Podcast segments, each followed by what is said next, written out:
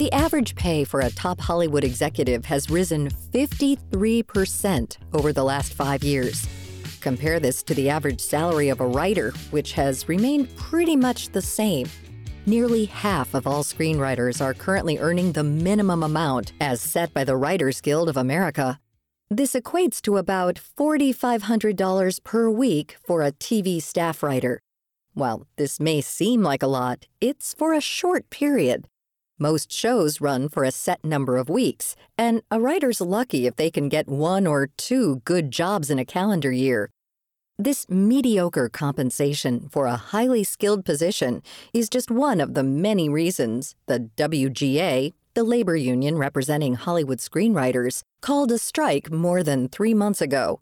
Some of the changes writers are asking for are higher minimum pay, more writers on staff, mandatory residual checks, and greater regulation of artificial intelligence use. In mid July, the Screen Actors Guild also went on strike in a show of solidarity across the industry. One playwright and screenwriter on strike is Sofia Levitsky Weitz. Earlier this year, she and her co writers won the WGA Award for Best Comedy Series for their work on FX's The Bear, which premiered on Hulu last year for The Bear season one, for my episode for the whole year, I got a $5,000 residual check, which I would never complain about $5,000. But just as an example, the amount of people who told me I watched that show over and over again, I watched your episode over and over again. According to FX and Hulu, the first season of The Bear was the most watched comedy series in FX history. And the season two premiere, which dropped earlier this year, was the most watched debut of any FX show on Hulu. But despite the popularity and critical acclaim, Levitsky Weitz still has no idea how many people actually watched the show. They won't release it. Yeah, that's the big thing of the streamers. It's they have kept that information for us since the beginning. And so that's one of the big things we're fighting for, where we're like, we want transparency in that. Unlike network TV, streaming services aren't required to compensate their writers based on how many people watch the series. And so they keep the actual ratings a secret. This leads to lower pay upfront or through residuals, which is continued pay as people watch the show months or years after its release. With more content moving to streaming platforms, residuals are disappearing across the industry, and many writers who rely on this passive income are feeling the pinch. One of Levitsky Weitz's co writers, Alex O'Keefe, made headlines last month when he said he lived below the poverty line while working on The Bear. It seems like a lot of money when you hear about it, and it is. And I would never say I'm not grateful for that. But the reality is, you get a paycheck, you get 50 to 60% of that with taxes taken out. Then you get 10 to 20 to 30% of that taken out with commissions for agents, managers, lawyers, whatever, you know, people you work with. So what you're taking home at the end of the day is not sort of that figure. And then that has to sustain you for your whole year. And sometimes people are working 10 weeks out of the year because of mini rooms. And so it's not always this huge glamorous thing. Screenwriting in Hollywood is an extremely competitive sector. And each one of these writing jobs requires a rare combination of talent, dedication, and discipline you need some level of talent as a storyteller and that can come from anywhere from either you have it or it can be learned in terms of studying storytelling and studying film and TV and novels and whatever it is where you get your stories from. But on top of that, in terms of working in the business itself and making career out of it, you need to have tremendous discipline because you need to write a lot it needs to be like any other job. I always tell my students if you were an attorney, you couldn't call in one day and say you have attorney block. You know, there's no writer's block if you're a writer trying to make a living at it. You really need to deliver every day. That's Irving Belateche, a screenwriting professor at the University of Southern California School of Cinematic Arts. Belateche has worked as a writer for both film and TV and says there are key differences between the two. For TV, it's quite different. It's more communal. There, you work with other writers in what's called a writer's room to develop episodes and season arcs. So that process is much more communal. You're going to either an office every day to meet with a writer's room. Now, some of them are done on Zoom. but you have constant interaction with other writers. But these writers' rooms have been getting smaller, which means fewer opportunities for up and coming professionals. Since shows on streaming services are often only a few episodes per season, executives hire fewer writers for what's called a mini room. One of the WGA proposals to end the current strike is to set a mandatory minimum number of writers per show. People, I think, see that from the outside and they don't understand like why a minimum amount of writers in a room. But what I can see around me is even the most talented, incredible writers are having trouble getting work. And it's not about them, it's about there's a structural problem in the industry. And so that's why the strike is so important. But perhaps the most existential problem facing screenwriters today is the sudden explosion of artificial intelligence. Both the WGA and SAG have been adamant about regulating this new technology. AI is here to stay. So we have to figure out how to deal with it in a way that doesn't decimate some levels of the industry, which it might. AI has already changed the landscape of both film and TV.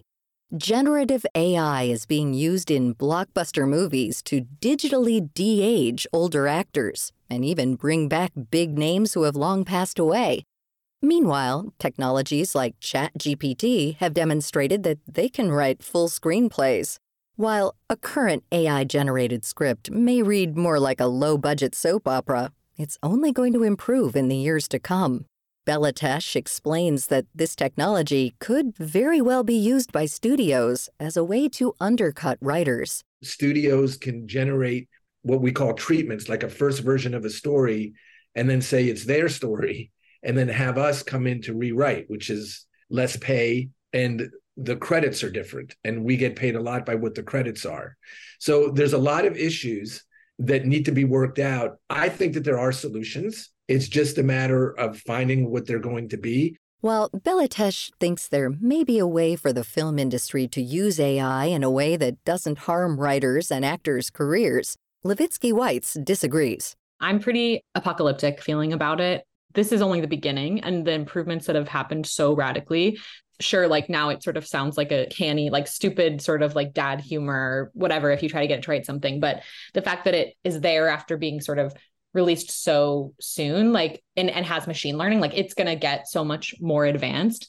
And so this is really something to nip in the bud before that happens. But Despite these concerns, the Alliance of Motion Picture and Television Producers, known as the AMPTP, has refused to negotiate when it comes to the future use of AI it's frightening that this is one of the deal terms that the AMPTP refused to engage in. They said, we don't want to limit something that we may want to use in the future, which feels clear to me that they're already using it. And so this is something we have to put a hard line on. There's something sort of quintessentially human and real and messy that like AI will never be able to replace. And you just see that in what comes out. I think, well, I think like a Marvel movie could be made by AI totally, but like something good and beautiful and true, I don't think so.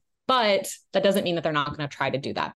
So, when is this industry wide strike likely to resolve? While the AMPTP has been willing to negotiate on some proposals, like increasing writer pay, many key issues are at a standstill. Both Belateche and Levitsky Weitz think the strike will go on for a long time. For now, all WGA and SAG productions will remain on hold it's completely reasonable what we're asking for. And we're just asking to yeah be fairly compensated for what we do and to have you know our part in the industry be rewarded for what we deserve and to keep making things that people love and want to see. And it's going to be a very dry sort of entertainment next few months. It's going to continue to be. So hopefully people will start realizing that without artists you can't have art to find out more about the writers and actors strike, as well as our guests, Sofia Levitsky Weitz and Irving Belateche, head to viewpointsradio.org. This segment was written by our associate producer, Tabor Brewster. Our executive producer is Amira Zaveri. Our studio production manager is Jason Dickey. I'm Marty Peterson. This segment is brought to you by Lowe's. Don't miss the store-wide truckload event at Lowe's. Right now, save on major appliances and get an additional 10% off in-store clearance appliances. Lowe's knows home improvement. Valid through August 9th. Exclusions apply while supplies last. Selection varies by location. See Lowe's.com for details. Coming up next week. If you're going to just create a lawn 100 feet away from your home, you're basically making a bowling alley for embers. Wildfires are becoming more common in areas never seen before. Are you prepared? Then it's very hard for humans to directly observe the world and see what's really there rather than what they hope is there or what their opinions are about what's there. Having trouble paying attention? One expert recommends trying this exercise. I'm Marty Peterson. And I'm Gary Price. These stories in depth on your public affairs magazine, Viewpoints.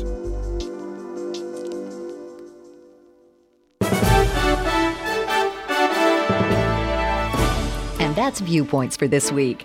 Follow us on Twitter, Facebook, and Instagram to learn more about upcoming shows and find a library of past programs on Apple Podcasts, Google Play, and Spotify. Plus, you'll always find previous segments and more information about our guests at viewpointsradio.org. Join us again next week for another edition of Viewpoints.